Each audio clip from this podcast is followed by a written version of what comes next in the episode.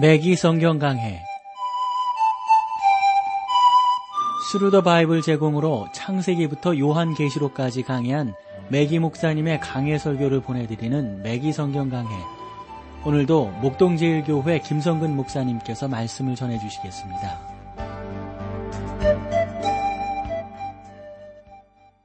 자, 오늘도 여러분들을 에스겔서로 모시겠어요. 어, 오늘 다룰 그 내용은 14장에서 16장까지의 내용인데요. 어, 여기에 주제로 본다면 이제 장로들의 우상 숭배에 대한 예언이 나오는데 또 하나 이제 포도나무의 이상도 나오고요. 그래서 하나님께서 양자가 된 버림받은 갓난아이 같은 그 예루살렘 있잖아요. 이 택한 백성들인데 친자가 아니라 양자가 된 그러한 내용이죠. 이런 내용들을 여러분들과 오늘 함께 나누도록 하겠습니다. 먼저 14장은 두 개의 주요 부분으로 나눌 수가 있는데 하나는 장로들의 우상숭배에 대한 예언과 예루살렘 멸망의 확실성입니다. 이 두 부분이 모두 다 여호와의 말씀이 내게 임하여 가라사대라는 2절과 12절의 말씀으로 시작되고 있음을 여러분들이 좀 주의 깊게 보셔야 되겠어요. 여호와께서는 어, 이 14장에서 왜 예루살렘 성을 심판하셨는지에 대한 이유를 쭉 설명하십니다. 사실 하나님께서 그렇게 설명하실 이유가 뭐가 있으세요? 우리가 잘못했기 때문에 심판을 받는 것 아닙니까? 여기에 나오는 원리들은 그러므로 오늘날도 그대로 적용된다고 봅니다. 하나님은 지금도 그 민족을 심판하실 수 있습니다. 또 심판하시고요. 자, 먼저 볼까요? 장로들의 우상 숭배에 대한 예언입니다.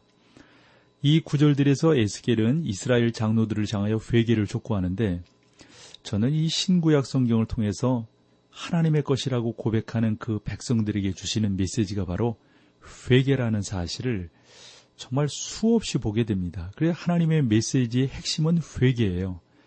그러므로 여기에 나타난 이 에스겔의 메시지 또한 회개하여 하나님께 돌아와라, 돌아오라 라고 하는 권면과 권고가 들어 있음을 보게 됩니다.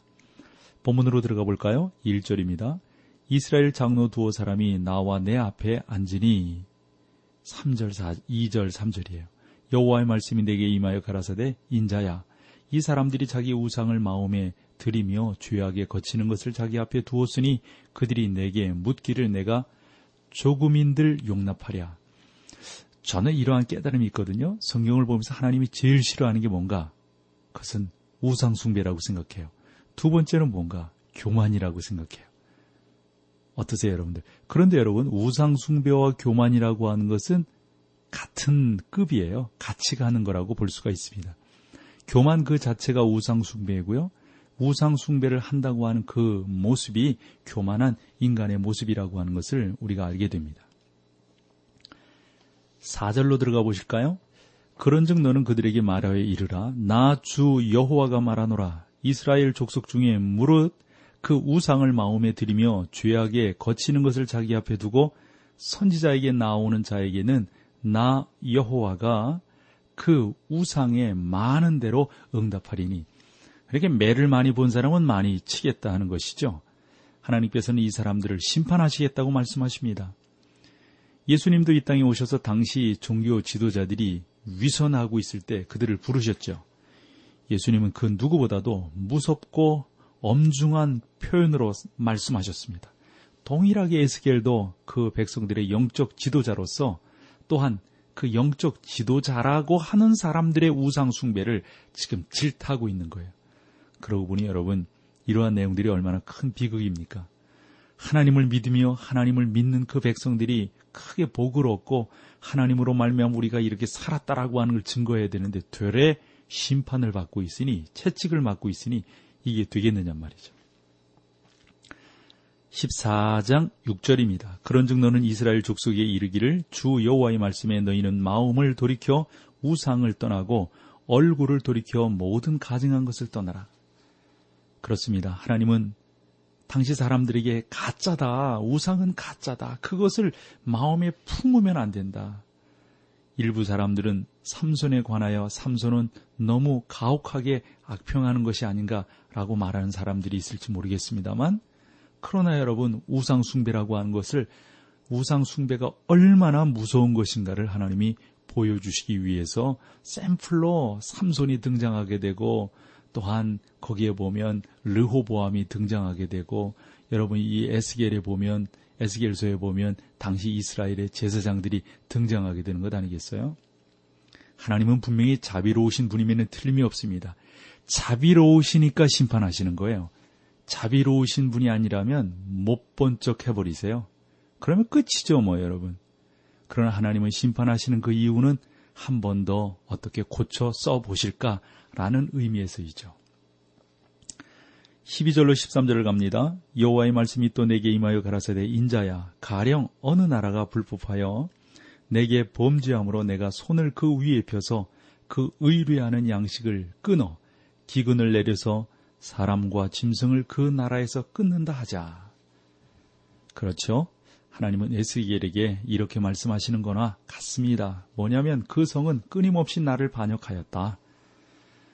나에게 돌아올 수 있는 기회를 내가 그들에게 수없이 주었지만 거절을 했다.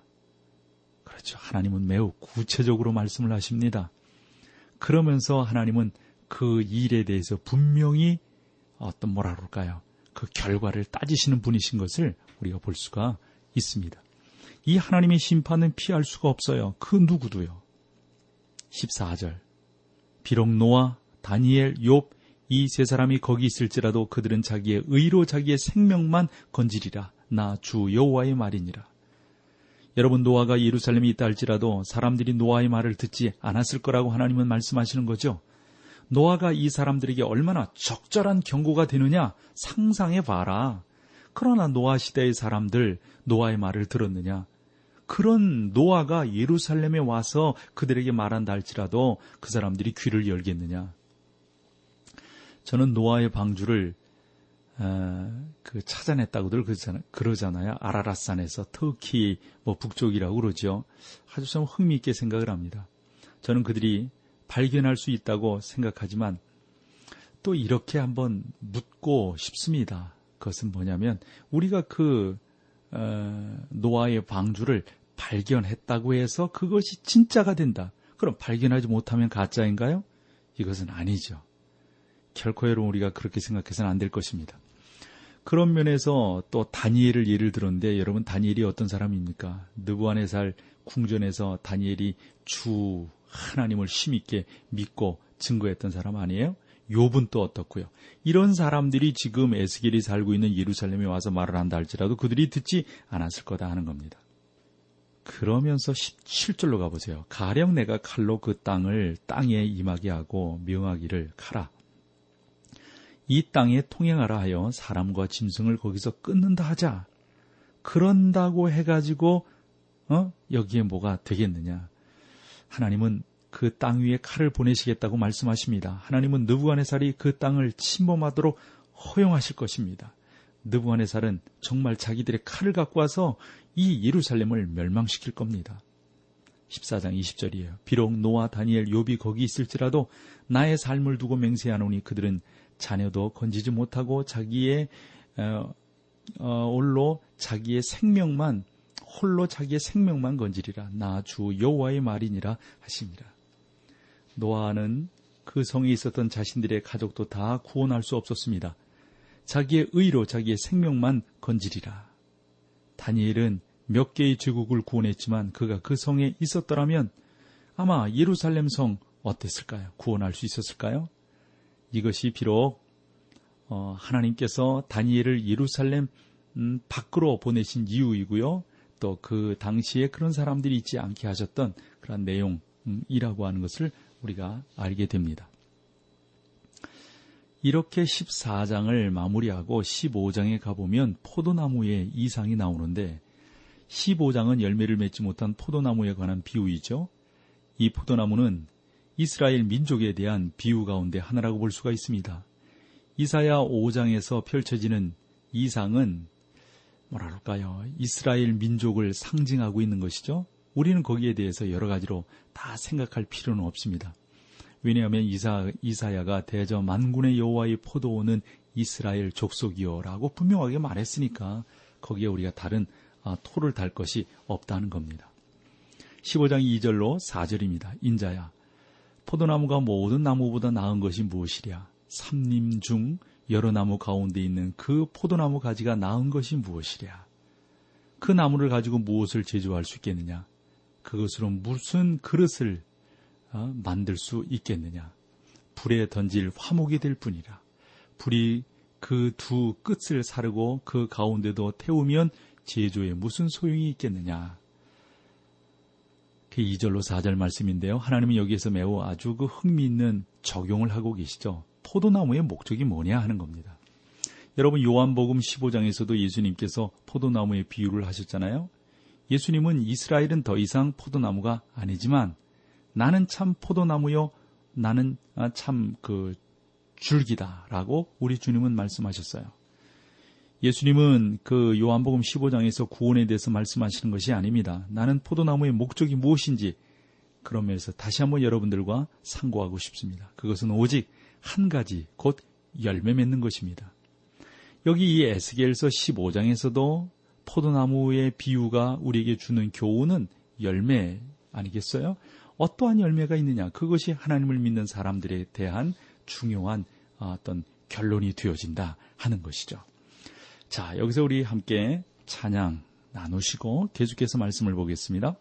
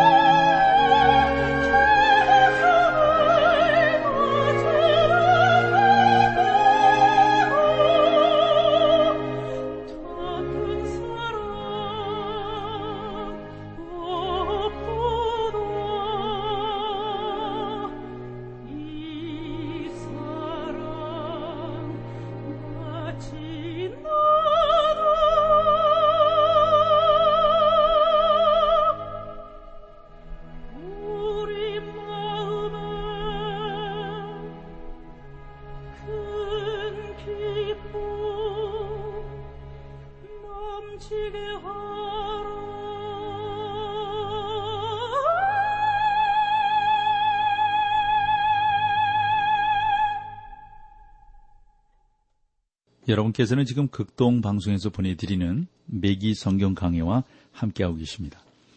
에스겔서 15장은 포도나무의 비유라고 말씀을 드렸고요. 그 포도나무의 비유는 이사야서 5장, 요한복음 15장에서 나타나는데 특별히 요한복음 15장에 가서 우리 주님께서는 이스라엘 백성들을 포도나무라고 더 이상 말씀하지 않고 있음을 우리가 보게 됩니다.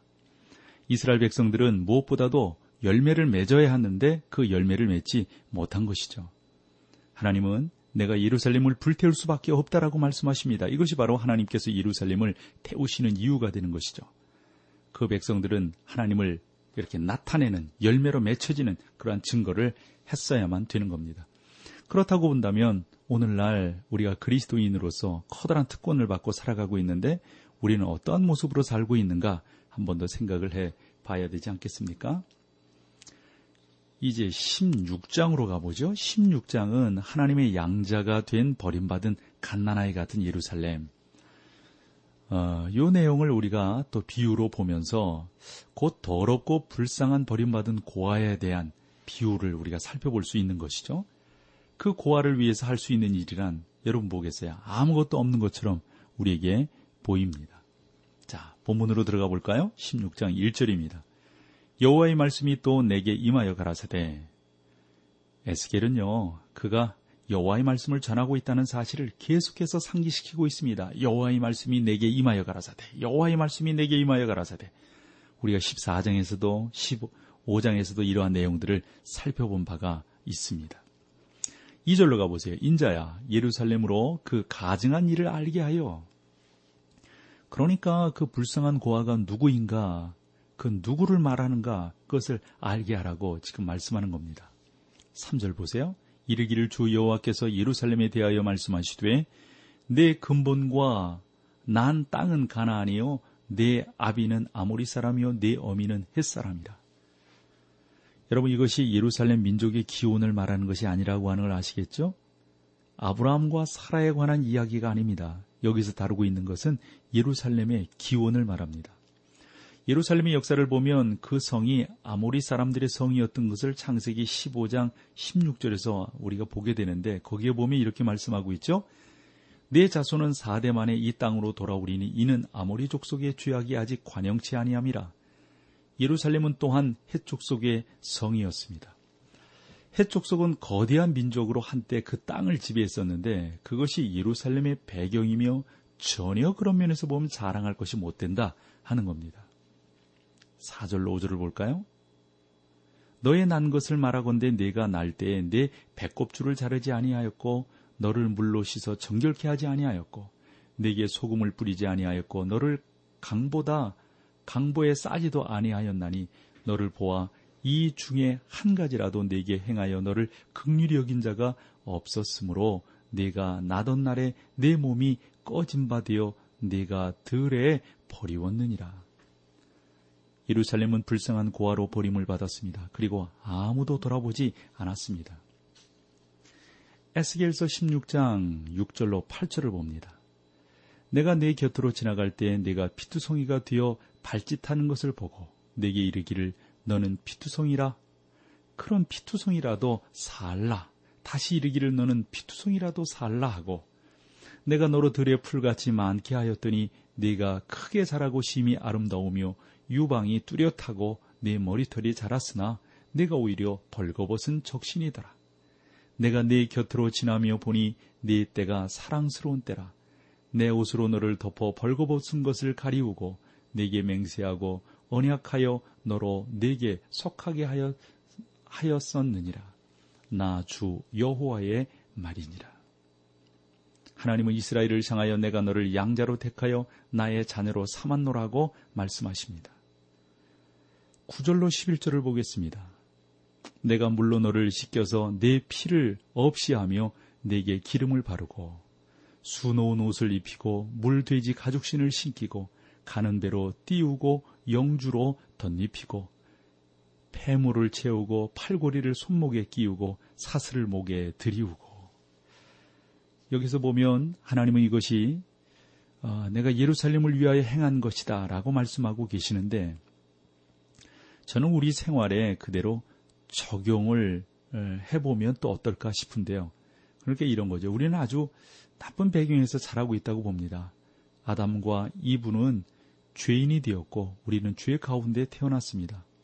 다윗은 모친이 죄 중에 나를 잉태하였나이다 라고 말했던 적이 있잖아요. 시편 51편 5절에요. 그렇죠. 다윗은 우리와 똑같은 사람입니다. 그렇다고 하면 우리 자신들은 자랑할 것이 무엇이 있습니까? 여러분은 자랑할 것이 있습니까? 여러분의 조상들이 비록 어? 어떤 어떤 그러한 신앙의 전통이 있고 뭐 뭐 몇 대 신앙생활을 했다 할지라도 그래요, 여러분. 우리에게 자랑할 것은 없어요. 우리 모두는 다 원지 아래서 태어났다 하는 겁니다.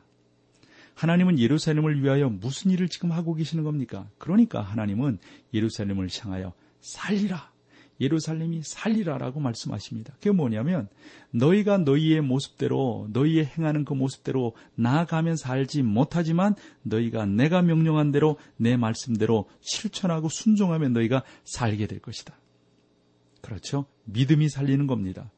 하나님은 우리를 거듭나게 하실 수 있습니다. 그것을 우리가 믿어야만 합니다. 하나님이 세상을 이처럼 사랑하사 독생자를 주셨으니 이는 저를 믿는 자마다 멸망치 않고 영생을 얻게 하려 하심이니라.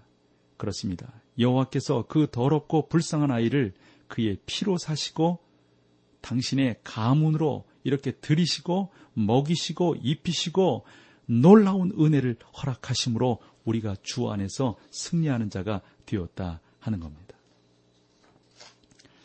에스겔서 16장 53절로 55절을 보겠습니다. 내가 그들의 사로잡힘 곧 소돔과 그 딸들의 사로잡힘과 사마리아와 그 딸들의 사로잡힘과 그들 중에 너의 사로잡힌 자의 사로잡힘을 돌이켜서 너로 내 수욕을 담당하고 너의 행한 모든 일을 인하여 부끄럽게 하리니 이는 내가 그들에게 위로가 됨이라.